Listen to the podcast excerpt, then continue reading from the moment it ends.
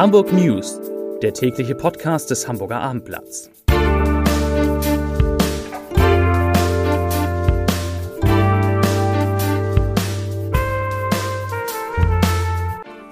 Herzlich willkommen. Mein Name ist Lars Heider und heute geht es um die Frage, wie das in Hamburg eingeführte 2G-Modell bei Gastronomen, Theatermachern und Veranstaltern ankommt. Weitere Themen Freitag gibt es Impfung in der Elbphilharmonie, natürlich kostenlos. Ein Mann versucht in Lockstedt seine Mutter zu töten und Google verwechselt Hamburg mit Paderborn. Dazu gleich mehr. Zunächst aber wie immer die Top 3, die drei meistgelesenen Themen und Texte auf abendblatt.de. Auf Platz 3 A7 Bahnstreik gratis HVV, eine echte Katastrophe droht. Auf Platz 2 wo Einkaufen rund um die Uhr möglich ist. Und auf Platz 1 Schmidt Theater lassen nur noch Genesene und Geimpfte ein. Das waren die Top 3 auf abendblatt.de.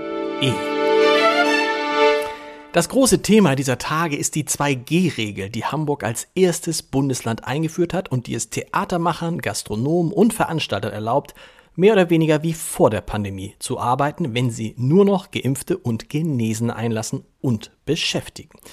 Aber wollen das die Unternehmen überhaupt? Eine Umfrage der Handelskammer ergab jetzt, dass 27 Prozent der befragten Firmen 2G bereits nutzen oder demnächst nutzen werden. 21 Prozent sind unentschlossen, 51 Prozent halten nichts von der neuen Option und bleiben also bei 3G. Begründung, sie befürchten sonst Umsatzeinbußen und Imageschäden bei ungeimpften. Die Schmidt-Theater auf St. Pauli, die haben sich jetzt als erste Theater Hamburgs entschlossen, ab dem 5. Oktober nur noch Geimpfte und Genesene in die Vorstellung zu lassen. Dazu sagt das Haus, ich zitiere, unsere Erfahrungen der letzten Wochen zeigen, dass schon jetzt 95 Prozent unserer Theatergäste vollständig geimpft bzw. genesen sind. Auch für die Umstellung auf das 2G-Konzept besteht bei unseren Besucherinnen und Besuchern eine breite Akzeptanz. Zitat Ende. Damit derzeit ungeimpfte die Chance haben, sich impfen zu lassen, um die Schmidt-Theater dann auch weiter besuchen zu können, tritt die neue Regel erst am 5. Oktober in Kraft. Dann müssen auch alle Mitarbeiterinnen und Mitarbeiter und alle Schauspielerinnen und Schauspieler geimpft sein. Nicht nur im Volksparkstadion können sich Interessierte am Freitag, den 3. September, eine Impfung gegen das Coronavirus abholen, sondern auch in der Elbphilharmonie. Kann es kaum aussprechen, in der Elbphilharmonie. Die lädt zur Immunisierung in die Künstlergarderoben ein. Von 14 bis 22 Uhr werden die Impfstoffe von BioNTech und Johnson Johnson verimpft. Eine Anmeldung ist nicht erforderlich. Und der Clou, die 15-minütige Ruhepause nach der Impfung, die findet auf der Bühne des großen Saals statt. Wer seine Erstimpfung von BioNTech erhält, der darf am 2. Oktober dann nochmal in die Elbphilharmonie kommen, um sich die Zweitimpfung abzuholen. Ja, das ist doch, äh, das klingt doch gut. Die Corona-Zahlen von heute.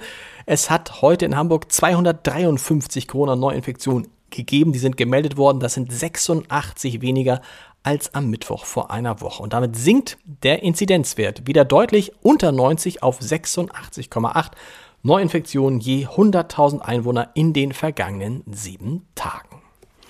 Gestern habe ich an dieser Stelle darüber berichtet, dass mit Stefan Schäfer ein Hamburger neuer CEO von RTL Deutschland wird.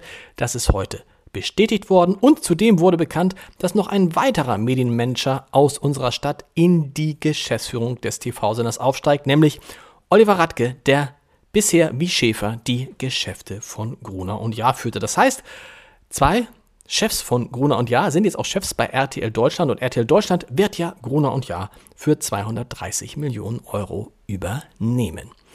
Am späten Dienstagabend ist es im, am Grandweg in Lockstedt zu einem versuchten Tötungsdelikt gekommen. Ersten Informationen der Polizei Hamburg zufolge hat ein Mann dort versucht, mit einem Messer seine Mutter zu töten und ist dann geflüchtet. Inzwischen wurde der Tatverdächtige festgenommen, die Mordkommission ermittelt. Die Aktion Stadtradeln ist heute in Hamburg in ihre vierte Ausgabe gestartet. Und dazu sagt Umweltsenator Jens Kerstern von den Grünen, ich zitiere, ab sofort zählt jeder Stadtradelkilometer, sei es auf dem Weg zur Arbeit, zu Freunden, zum Sport. Zitat Ende. Bislang haben sich 932 Teams und 8448 Einzelpersonen angemeldet, die bis zum 21. September möglichst viele Kilometer mit dem Rad zurücklegen wollen.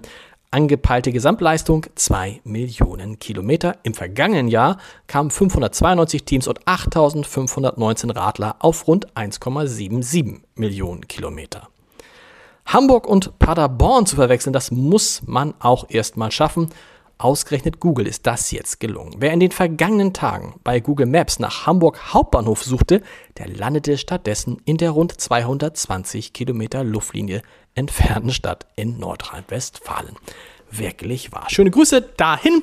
Schöne Grüße an Sie alle. Wir hören uns morgen wieder um 17 Uhr mit den Hamburg News. Bis dann. Tschüss.